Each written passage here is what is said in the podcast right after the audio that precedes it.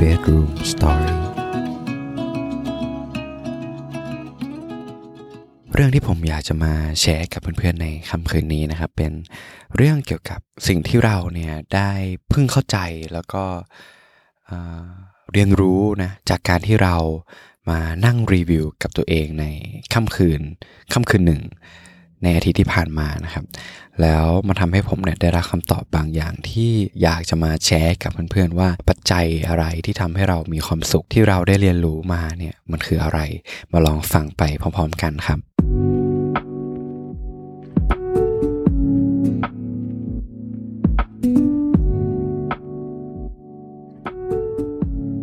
สวัสดีครับเพื่อนๆทุกคนครับ ยินดีต้อนรับเพื่อนๆเข้าสู่ เพื่อนกันคุยจนดึกเดินมาอยู่กับผมโฟกนภัทรนะครับที่จะมาชวนเพื่อนๆมานอนคุยกันก่อนนอน เกี่ยวกับเรื่องราวธรรมดาของชีวิต ที่ทำให้เราเนี่ยได้เติบโตขึ้น เหมือนกับนิทานก่อนจบวันที่เราจะมาตกตะกอนความคิดไปพร้อมๆกันนะครับ ผมก็หวังว่าเรื่องราวเหล่านี้เนี่ยจะทำให้เพื่อนๆเหงาน้อยลง แล้วก็ตื่นขึ้นมาด้วยรอยยิ้มบนใบหน้านะครับ เราไม่ได้มาพูดคุยไม่ได้ถามไทยกันมานานแล้วเนาะ ผมก็อยากจะถามว่า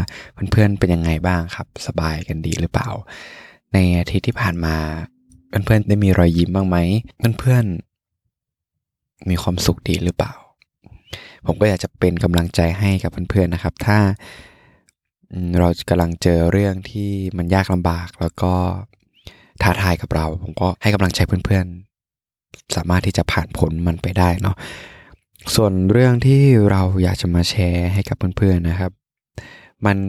เป็นเรื่องเกี่ยวกับปัจจัยของความสุขที่เราเนี่ยได้เรียนรู้มาคำตอบที่เราได้รับเนี่ยมันมาจากการที่มันมีอยู่ค่ำคืนหนึ่งผมอารมณ์ไหนไม่รู้แหละ เรารู้สึกว่าเราไม่อยากอยู่บ้านเพราะคนมันเยอะ แล้วก็ตอนนั้นเขามีงานกินเลี้ยงกัน เราแบบไม่ชอบเสียงดังมากๆ เราก็เลย ไม่เข้าบ้านเลยเว้ยก็ไปแบบขี่รถไปนู่นไปนี่หาที่ พักพิงแล้วเราก็มาเจอที่ที่หนึ่งมันเป็นเป็นที่ที่เราจะสามารถเห็นวิวทั้งเมืองของเมลเบิร์นได้เลยนะฮะในตอนนั้นนะมันเป็นเวลาประมาณสักทุ่มหนึ่งแล้ว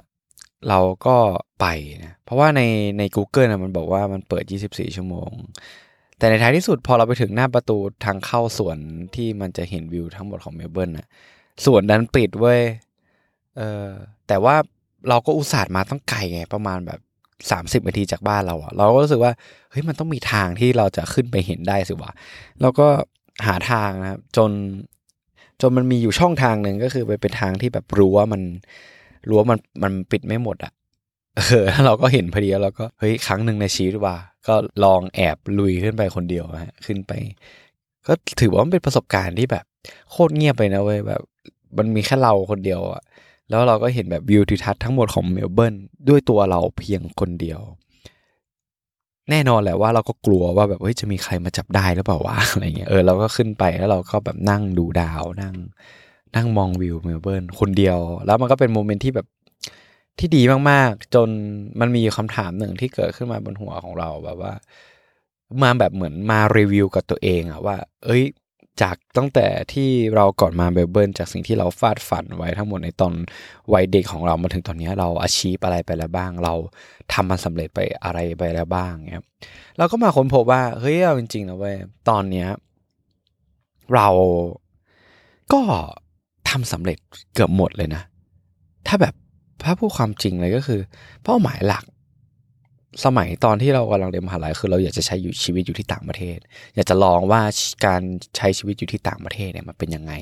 การที่เราได้ไปเรียนรู้ไปรู้จักกับผู้คนจากหลากหลายวัฒนธรรมอะเออมันเป็นยังไง ซึ่งเราก็มาอยู่ที่เมลเบิร์นอยู่ที่ออสเตรเลีย มันก็ถือว่าเราก็ checklist ไปแล้วหนึ่งสองก็คือเรื่องของพอสแคสเราก็ทำได้มาแล้วสองใช่ไหมสามก็คือในเรื่องของการที่เราเนี่ย สามารถพูดภาษาอังกฤษได้ สามารถที่จะสื่อสารได้สามแล้วก็จะมีหลาย ๆ เรื่องยิบยิบย่อย ๆ ที่เรา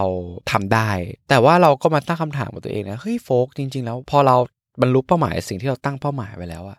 แต่ทำไมพอมันถึงจุดที่ว่าเราถึงที่หมายนั้นแล้วอะทำไมเรายังรู้สึกไม่แฮปปี้ไม่มีความสุขแบบว่าสุด ๆ เลยวะมันมันมันกลับกลายเป็นว่าพอเรามาถึงจุดจุดเนี้ยเรารู้สึกมันเป็นเรื่องธรรมดาของเราอะ แล้วที่สิ่งที่น่าแปลกก็คือว่า เหมือนเราจะไม่พอใจกับกับสิ่งที่เราเป็นอยู่ตลอดเวลาเลยเว้ย คือ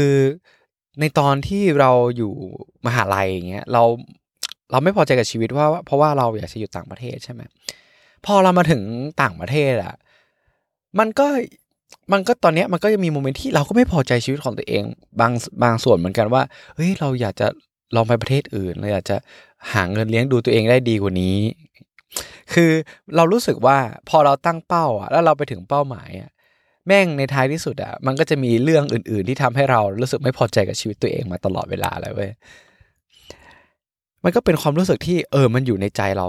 แล้วทีนี้เนี่ยเราก็มาตั้งคำถามเอาไว้ว่า เอ้ย แล้วทำไมเราถึงรู้สึกอย่างนั้นวะทำไมไอสิ่งที่เราคิดว่าเป้าหมายอะที่เราฝันไว้ว่า เอ้ย ถ้าเราไปถึงเป้าหมายนั้นเรามันจะทำให้เรามีความสุขอะ แต่พอเราไปถึงจุดจุดนั้นจริง ๆอะทำไมเรากลับไม่รู้สึกอย่างนั้นวะ มันอาจจะรู้สึกดีแค่แบบวันแรกอะสองวันแรกเงี้ย แต่ว่าหลังจากนั้นมันก็จะกลายเป็นเรื่องธรรมดาของเรา และเชื่อไหมว่า มันก็มีโมเมนต์หนึ่งของเราแล้วเว้ย ก็คืออย่างพอดแคสต์เราอย่างเงี้ยแต่ก่อนเนี่ยการที่แบบเราได้มีคนฟังเราแบบร้อยคนอย่างเงี้ยถือว่าแบบเป็นเรื่องที่แบบยิ่งใหญ่สำหรับเราเรามากเลยเว้ยเพราะว่าในทุกๆวันที่เรามีอะคนฟังไม่ถึงสิบคน ในตอนที่เราแบบเริ่มทำใช่ไหมแต่พอมาถึงตอนนี้มีผู้ฟังของเราแบบเยอะมากๆ แล้ว เชื่อไหมว่า แค่ยอดคนฟังของพอดแคสต์เราตกไปนิดเดียวอะเรารู้สึกแบบ เฟลไปเลยเว้ย คือเห็นไหมมันแล้วเรากลับมามองย้อนนะเว้ย เฮ้ยโฟก ถ้ามึงมองตั้งแต่แบบสิ่งที่มึงเริ่มต้นอะมาถึงจนจุดเนี้ย ไอตัวเลขที่แบบเยอะขนาดเนี้ย มันเป็นตัวเลขที่แบบมึงเกินความคาดฝันของมึงเลยนะเว้ย มึงทำได้ขนาดนี้ก็สุดยอดแล้วปะวะ แต่ทำไมเรากลับรู้สึกแบบเฟลกับรู้สึกดาว คือเห็นไหมมันเป็นเรื่องที่เรารู้สึกว่า ไอสิ่งที่เราเคยคิดอะเคยคิดตลอดว่า เป้าหมาย หรือ ไอสิ่งที่เราแบบกำลังเดินทางไปให้ถึงมันอะบางทีแล้วมันอาจจะไม่ใช่ปัจจัยที่จะทำให้เรามีความสุขอย่างยั่งยืน แล้วอะไรล่ะที่ที่ที่มันจะทำให้เราเนี่ยมีมีความสุขอย่างยั่งยืน มันมีริชัวหนึ่งของผมนะริชัวก็คือเรียกว่าอะไรวะเป็นพิธีกรรมประจำวันแล้วกันของเรานะก็คือ เราเนี่ยจะตื่นเช้าขึ้นมา แล้วเราก็จะเขียนสิ่งที่เราแบบ grateful ก็คือสิ่งที่เราแบบอยากขอบคุณในในวันนั้นหรือในชีวิตเราอะสามข้อทุกๆวัน แต่ก่อนเราทำบ่อยมาก แต่เดี๋ยวนี้เราทำบ้างไม่ทำบ้าง เราก็มารู้สึกนะเว้ยว่าไอ้ช่วงที่เราทำแบบทุกวันอะเรารู้สึกว่ามันมีแบบมีความสุขมากๆเลยด้วยแล้วไม่กี่วันที่ผ่านมา เราก็กลับมาโฟกัสกับตัวเองมากขึ้นในเรื่องนี้นะ แล้วเรารู้สึกว่ามันเติมเต็มเราจริง ๆ ว่า เราเราเรียนรู้มาก่อนหน้านั้นนะว่า ในท้ายที่สุดอะพอเราถึงเป้าหมายที่เราตั้งไว้ปุ๊บอะแล้วมันก็ต้องมีเรื่องอะไรที่มันจะทำให้เรารู้สึกแบบว่า เออ มันต้องเดินหน้าไปต่อ มันต้องหาอะไรทำต่อไปอะมันเหมือนมันเป็นสิ่งที่แบบมันไม่จบไม่สิ้นอะแต่พอเราเราได้เรียนรู้ว่า เอ้ย เปลี่ยนจากการที่เรามองว่าอนาคตคือหมุดหมายของความสุข กลับมามองที่ปัจจุบันว่าอะไรที่ทำให้เรามีความสุขอะไรที่เราอยากขอบคุณอะไรที่เรารู้สึกว่า เออมันทำให้ชีวิตเราอะมันเติมเต็ม ชีวิตเรามันมันดีนะ พอเราได้เจาะลึกเข้าไปในจิตใจของตัวเราเจาะลึกเข้าไปในจิตใต้สำนึกจิตสำนึกของเราเนี่ย ในเรื่องของสิ่งที่สิ่งที่เราแบบ grateful สิ่งที่เราขอบคุณ เชื่อไหมว่า ความรู้สึกมันอิ่มนะเว้ยมันแบบมันฟูลฟิลมัน มันรู้สึกว่า พอเราไปทำงาน พอเราไปเจอผู้คนเราสามารถที่จะแบบแชร์รอยยิ้มของเราให้กับคนอื่นได้อะแล้วเชื่อไหมว่าพอเราแชร์ไปปุ๊บปฏิกิริยาจากผู้คนที่เขามีต่อเราอย่างเงี้ยอย่างอย่างเช่น เพื่อนร่วมงานที่เป็นคนเวียดนาม หรือป้าป้านาอาที่เป็นคนเวียดนามอะไรเงี้ยคือเราไม่รู้ว่ามันมันมันเพราะจากการที่เราทำสิ่งนี้ด้วยหรือเปล่านะ แต่ว่าสิ่งที่เราคบพบก็คือว่าพวกเขาปฏิบัติกับเราดีมากๆ แล้วก็